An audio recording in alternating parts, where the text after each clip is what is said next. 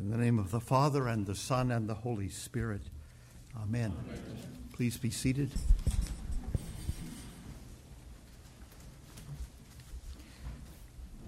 I said some weeks ago that I enjoyed a love hate relationship with Augustine. I gather there were some texts flying out of this room at that time. I know the root of that love hate. I am in some ways, minus the brilliance and the intense spirituality, very much like St. Augustine, and I don't like that. With St. Francis, who is very much like St. Augustine, or was, a child of privilege who was brought up to enjoy the three P's power, prestige, possessions, and to that add partying. I'm sure Augustine didn't party, he really lived in his head, but uh, Francis really lived out in the world. He enjoyed much the same privileged lifestyle until also his life was decisively changed. And he then turned out very, very much differently than his predecessor. So, unlike St. Augustine, I would very much like to be like St. Francis, but I can't. His life was too hard and his heart too tender for me to even try to imitate him. But there is no one else in the Christian community who I more cherish, and I understand why so many refer to him as the second Christ. Francis was born to privilege in 1181 in Assisi in Umbria, center of Italy. His father, Pietro Bernardone, was a merchant, so he was in the middle class. In those days, unlike these days, the middle class did very well. we'll pursue that. As I say, he lived a very high life. He was dressed well, he ate well, he dined well. But in 1202, when, for whatever reason, Assisi was caught up in a battle with Perugia, uh, Francis succumbed to the temptation to extend his life onto the battlefield, he joined the elite Compagnia dei Cavalieri. The flash of steel, however, the flash and clash of swords, quickly became the clanking of iron chains. The battle was short. Perugia won, and Francis was dragged through the piazza on his way to defeat. The time in confinement opened Francis' eyes to suffering and a change of focus, which drew him to the light, the light that shone in his life and in turn brought him ultimately to serve his Lord. Francis was a saint. As Ron Rolheiser remarks, he was also an artist. And on that day in 1202, when, after a long struggle with the hounds of heaven and the call that came from the Lord, Francis, you are to rebuild my church. If you've seen, there was a literal church that Francis was in called the Portiuncula, a little portion, very little church. Francis took it literally and started to rebuild that church. You can see it, it would fit nicely within this church right here. It sits within a massive basilica that has been built, one of many to honor Francis. Well, Francis didn't know any of that was coming.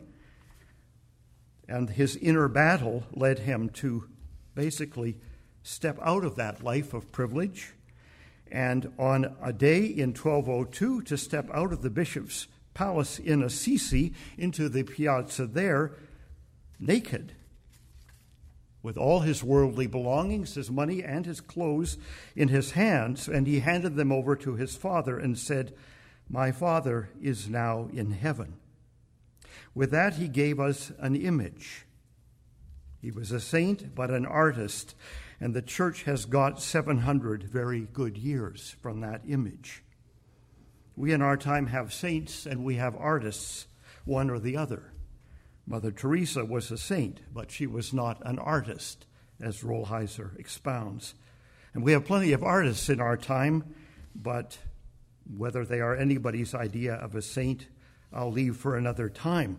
We still think of saints as ascetics, not artists, aesthetics, aesthetes, rather, leaving the world and its pleasures and journeying out to the middle of the desert, not aesthetes delighting in the glories of the world we see and hear around us.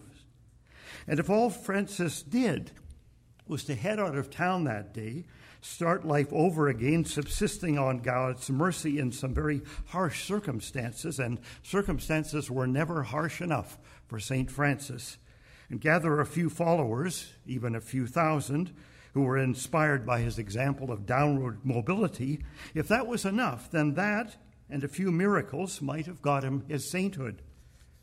The church then as now needed such saints those who heard and obeyed Jesus' call to his disciples, which we have heard this morning. Go your way. Behold, I am sending you out as lambs in the midst of wolves. Carry no money bag, no knapsack, no sandals, and greet no one on the road. There is a heroic idealism to this. We would call it madness, suicide, and it was lambs in the midst of wolves.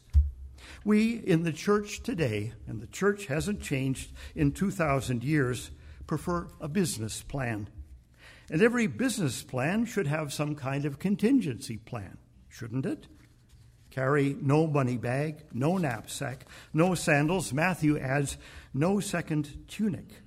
You take the clothes on your back, you walk out the door, and you hit the road. We would say, go out and get your MBA. You want this thing to fly right, to get off the ground? Give us at least a five year plan.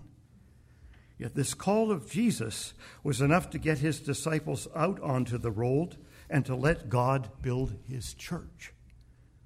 And God cannot be blamed if, once built, the church chose to run herself on more worldly models.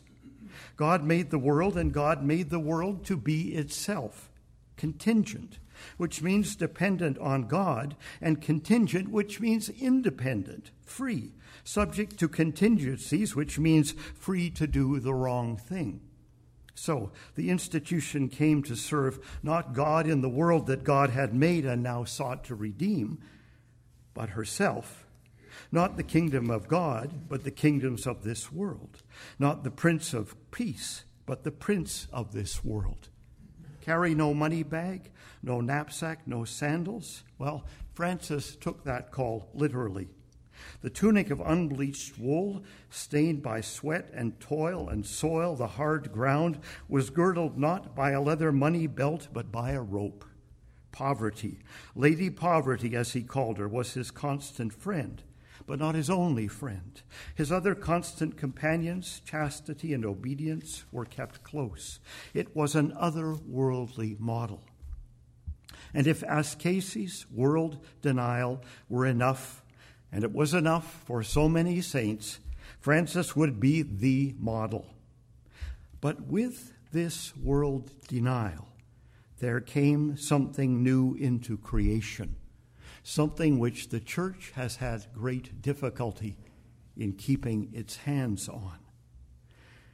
This extraordinary kinship with creation that was Francis' gift to the church and the world. This extraordinary sense of communion with creation, the world, and its creatures, not just for what they were and are in themselves but from a sense of the holiness, goodness, and beauty of the world that God made and the beauty of God that made it shining through his creation. Our very first hymn, the one we sang in the red, back, red book, hymn number one, is a paraphrase of Francis' Cantico del Sole, Canticle of the Sun, written in 1224, one of his last works, one of the first texts to be composed in Italian, not in Latin. It is addressed to the Altissimo Omnipotente Bon Signore. Tue sole laude, le gloria, e l'onore et ogni benedizione. I don't have an Umbrian dialect, but there is a natural roughness and beauty to Italian.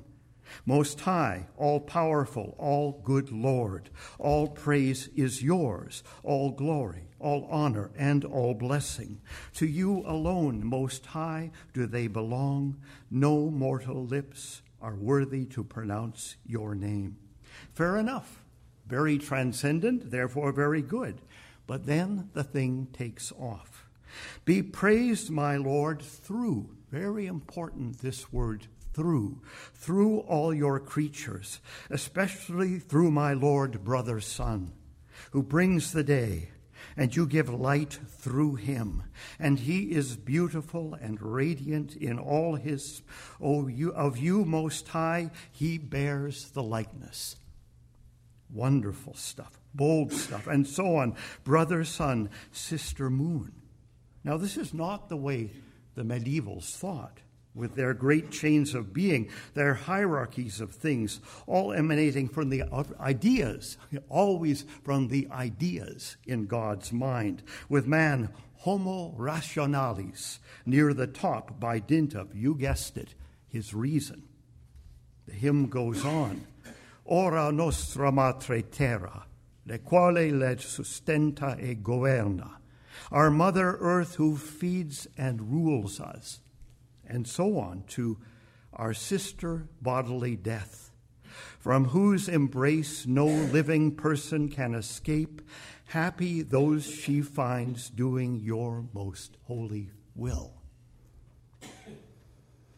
The text refutes the mechanistic determinism which finds expression supremely in Aquinas and today, in which God is cause and creation simply effect and creatures may put up, shut up, or rebel. That about defines it, by the way. But for Francis, these are real creatures. How many stories there are of Francis gently moving insects off his path, insects, lest someone trod upon them. Or not just preaching to wolves, which he did with good effect, we are told, but exchanging what little he had with some uh, farmer on his way to market so he could redeem a little lamb bound for slaughter. Wonderful stories.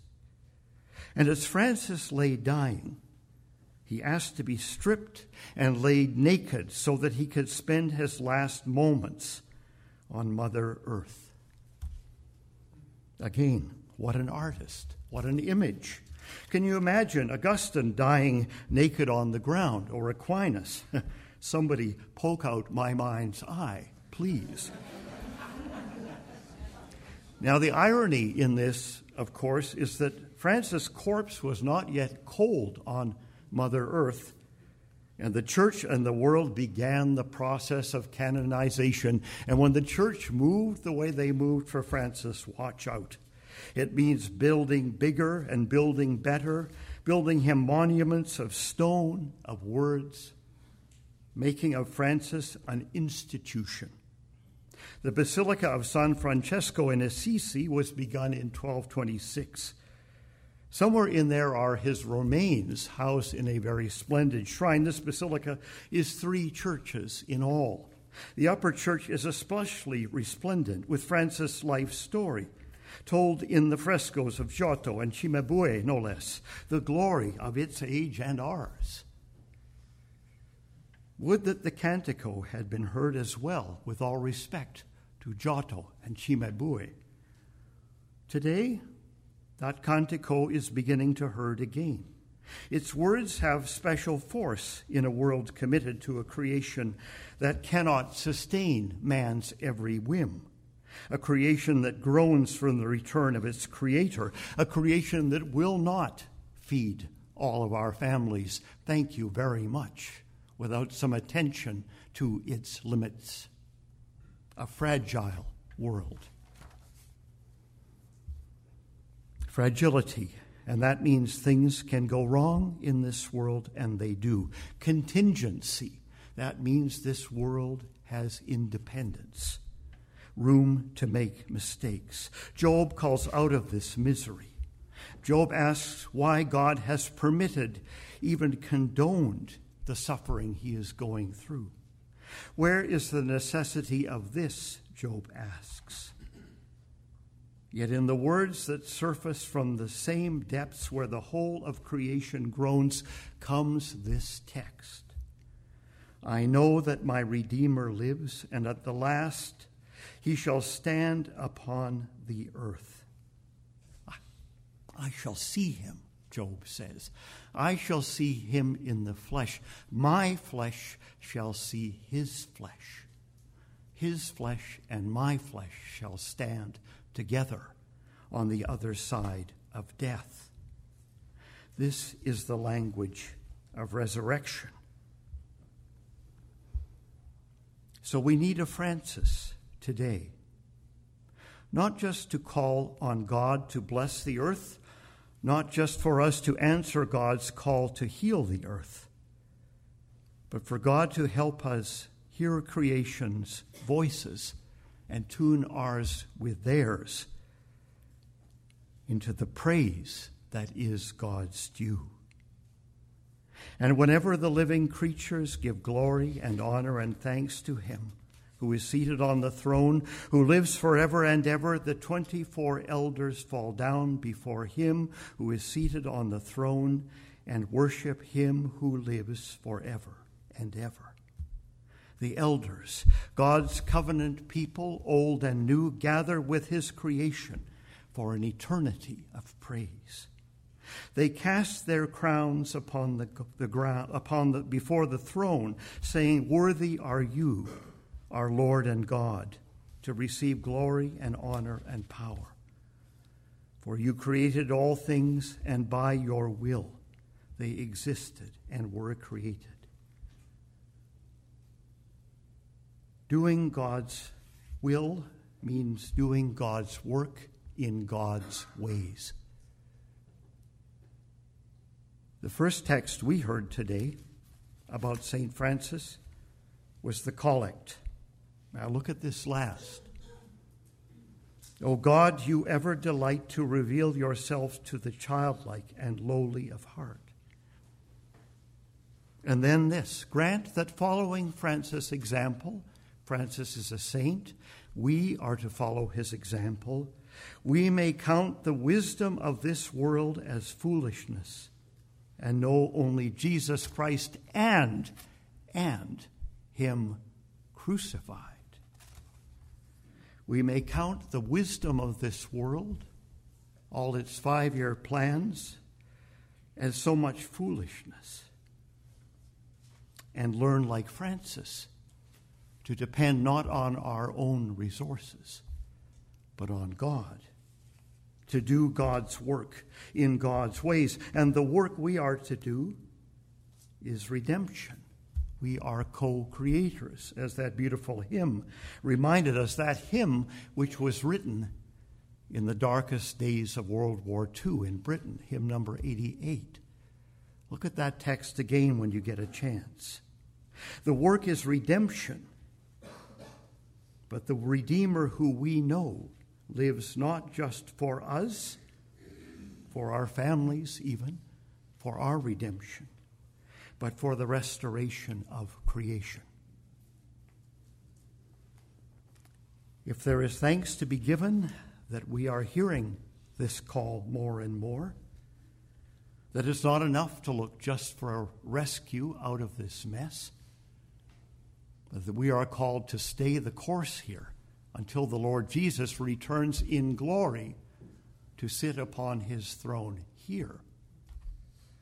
We can give Francis thanks for opening our eyes and our hearts to the scope of this work of creation. Inspired by the God who inspired him, the scripture that nurtured him, and the witness he gave May we learn to do God's work in God's way, not ours. Amen.